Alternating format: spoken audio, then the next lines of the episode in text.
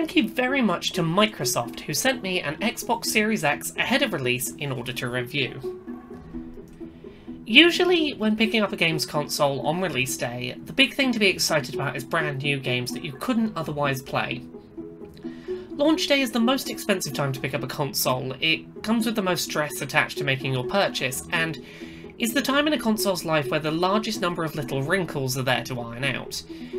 Brand new exclusive games have historically been the justification for being an early adopter. Things are a little bit different in 2020 for both Microsoft and Sony. The PS5, which releases a little after the Xbox Series S and Series X, has a small handful of next-gen exclusive titles at launch, such as a remake of Demon's Souls and pack-in title Astro's Playroom. Microsoft's pair of new consoles, by comparison, don't really have any new exclusive titles to tempt players through the door. Microsoft is pitching their new consoles on the promise of making your existing games look better, run better, and load faster, and be more convenient to hop between. It's less a departure from your existing Xbox One, and more like a PC hardware upgrade. All your programs still run, all your files are still accessible, but everything just works a little better than it did before. So the question is, does the move to a high-speed SSD and a hardware refresh feel like a generational leap? Well, after a couple of weeks spent with the console, I feel like it does.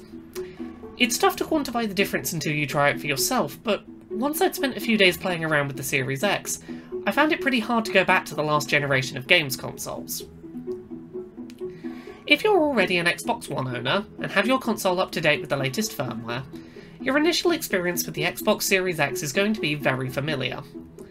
All the same UI elements are where you'd expect them to be, all the same settings are in place, everything in your existing game library will be available to download, minus any Kinect games, sorry, Steel Battalion Kinect, and basically everything you'll experience on first boot up will be very familiar. For better or worse, Microsoft has basically kept everything about the Xbox One's UI intact on the Series X, in terms of design and function. No massive overhaul here, with the exception of performance speed. As someone who actively dreaded trying to navigate a launch day Xbox One by the end of its life, due to the system's slow, sluggish and laggy menu systems, the Series X snaps between menus and titles very responsively. It's a small thing, but it makes the console so much more pleasant to use day to day. Next, let's talk about the new Series X controller. Continuing the theme of the Series X feeling like a refinement of the Xbox One, more than a reinvention. The Series X controller at its core feels very similar to the Xbox One controller before it. There's some small changes I think are largely positive, from the smaller and more compact design to the nicely textured material on the rear grips of the controller, but the real star of the redesign is the controller's new D-pad. The D-pad is still a cross overlaid onto a circle, but each of the directions on the pad feels a very satisfying, audible and tactile click when pushed. You can really easily tell by feeling alone that you've hit the right area of the pad, helped by raised edges on each of the four major directions, and over my hours with the console I have never once noticed a D-pad input being incorrectly read. If you're a fighting game fan, the feeling of rotating from left, around to down on the D-pad should sell you on its quality, as you can feel three distinct clicks, one heavy one as you start, a lighter one at the midpoint, and then a new strong one when you finish your rotation. I was constantly being given feedback on my position, which really helped me to feel confident in my inputs. The new Xbox Series X controller doesn't outperform Microsoft's expensive, optional Elite Series 2 controller quite yet, but it's a noticeable step up from the controller that shipped with the Xbox One. The only new button on the Series X controller is a share button, which can be customised to take screenshots and video when it's held down or pressed. Images and video clips captured can be saved at various quality levels, and the process of capturing clips is simple. However, I did find that with some games during my review period, capturing footage caused performance issues. A notable example, playing the Series X enhanced version of Forza Horizon 4, while the Series X was trying to capture a gameplay video clip, the game audio while I was playing began to cut out, stuttering and at times going silent for several seconds. I've included a clip afterwards. Forgive the fact this clip is 1080p, I was sorting out my capture card still when I caught this.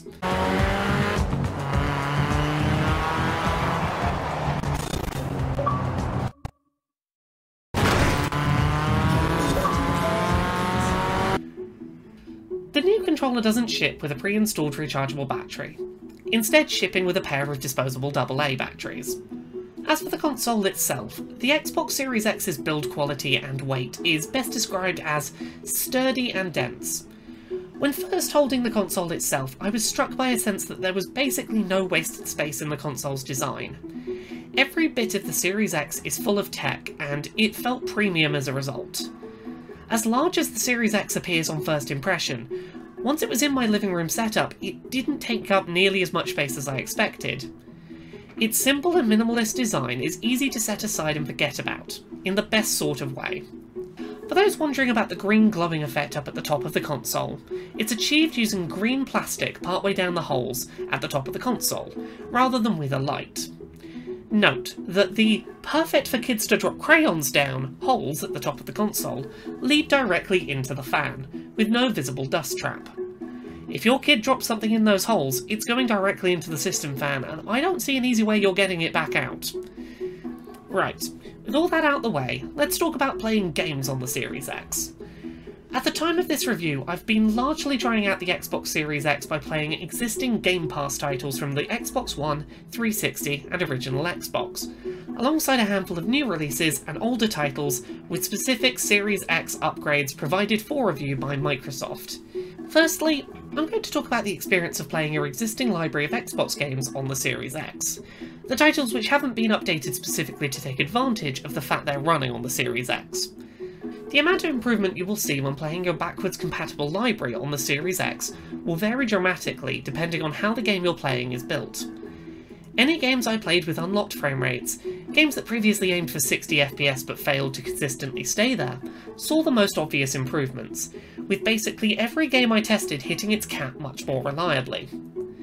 Games that were originally capped to 30 FPS will not magically play at 60 FPS unless the developer updates them to uncap their frame rates, but for most games that previously saw slowdown in high intensity moments, those dips seem to be basically gone. The same goes for games that previously made use of variable resolutions in order to keep their frame rate stable.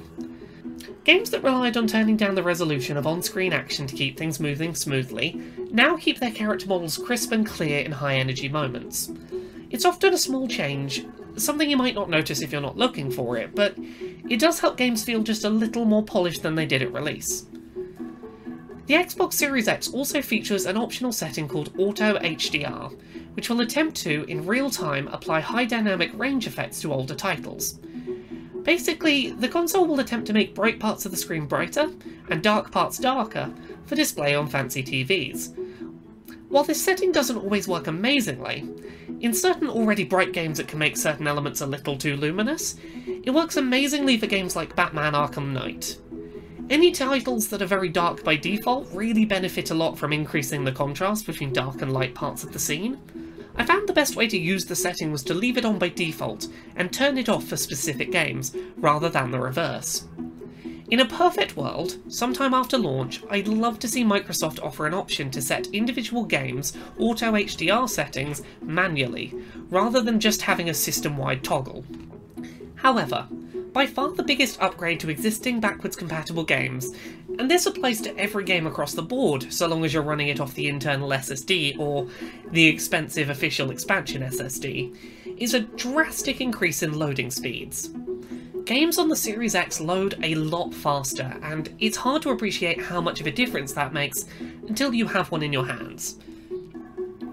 Like many of you, I've spent the last month watching a lot of places like Digital Foundry putting this console through its tests, showing how much faster certain games load on the Series X compared to the Xbox One. Watching those kinds of loading time comparison videos doesn't prepare you for the tangible difference you feel when playing around with the console in real time. The SSD on the Xbox Series X doesn't 100% eliminate loading times on all games, but on most games it shortens them enough that I never felt the need to grab my phone and scroll Twitter, or watch a few moments of a YouTube video while waiting. I basically never felt like I was waiting around for games to be ready to play, and that feeling is something I adjusted to very quickly. You'll still need to wait through any developer logos at the start of your old games, but when it's simply a matter of loading data, everything runs so much faster. That said, if you were hoping that the Mass Effect elevators would now zoom past really fast, you're out of luck. That's a great example of a game that has been programmed with a set amount of time built in based around how long the game is expected to load, and the game's not going to load faster on this new console's account because those elevators are designed to take a set amount of time. Some parts of games are designed around their original loading times, and those moments won't magically zip past now. After 2 weeks with the Series X, loading games on my Switch feels comparatively more sluggish than it used to, as does playing games on my PS4. Every loading screen I come across on one of the other consoles very much highlights to me how much less waiting around I'm doing on the Series X. Then we've got Quick Resume, a feature which, at the time of recording this video, has not been officially confirmed for the PlayStation 5. Put simply, you know how on all the current generation consoles you can hit the home button and leave your game suspended in the background while you check out the store or while the console's in sleep mode? Well, you can do that now on the Series X with multiple games at once. The exact number of games you can have suspended at once varies wildly depending on what games you've chosen to suspend, but in my experience, anywhere between 3 and 5 games can be reliably suspended at once. These games can be loaded back up very quickly, usually in around 5 to 8 seconds, dropping you back exactly where you left off. So long as you're not playing an online multiplayer game, which will obviously kick you back to the lobby if you suspend, you can suspend basically any game, in theory. Quick Resume is one of those features that I'm probably making more use of as a reviewer right now than the average consumer is going to, just because so much of my time this past few weeks has been hopping rapidly between different titles, but it is really nice being able to quickly hop into a quick round of a roguelike for 20 minutes, safe in the knowledge that I'm not going to have to reload Yakuza Like a Dragon from scratch, and get back from my latest save to whatever I was doing. It makes the idea of hopping into a quick round of something small in between sessions of your big adventure feel much more inviting. Also, and this boggles my mind, the feature works while the console is unplugged from the mains. You can turn off the console, move it to a different room, plug it back in, and lose zero progress, which feels really cool. My biggest complaint right now about Quick Resume, which I hope gets fixed in a system update, is that the Series X doesn't give you any warning when a game that's currently suspended is going to be kicked off the Quick Resume list. It'd be a lot nicer if, when I tried to boot up Dirt 5, the console would give me a warning that booting up the game would close my suspended copy of Gears 5 I had running, and that I might want to save progress there first if I've not done so already. Having a way to check which games are currently suspended, and which are not, and which is going to be the next one kicked off the list if something gets kicked off, is the only real missing feature from Quick Resume at launch.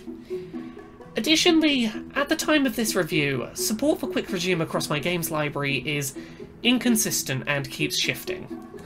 I've been assured that this will be fixed before the console's launch, but at this moment bugs are still being fixed as launch approaches. In terms of games I had access to during this review period, the main games I had access to that were optimised specifically for the Xbox Series X were Forza Horizon 4, Gears 5, and Yakuza Like a Dragon. Other games were provided, but are either not live yet for reviewers, or have had access to them revoked during the review period for various reasons. As is always the case with the launch of a new console, the racing title on offer is a technical showpiece in terms of getting a feel for the performance boost available for cross-generational titles. Forza Horizon 4's varied and often colourful settings look gorgeous at 4K 60fps, speeding past without ever seeming to struggle or stutter. Draw distances are significantly improved, as is texture quality at those improved draw distances. When speeding down roads at 200 miles an hour, crashing through stone walls to watch rocks fly in all directions, the game holds up terrifically. Shadow and reflection quality stands up well, as does lighting, and the game really does a terrific job of showing off the power of the new console.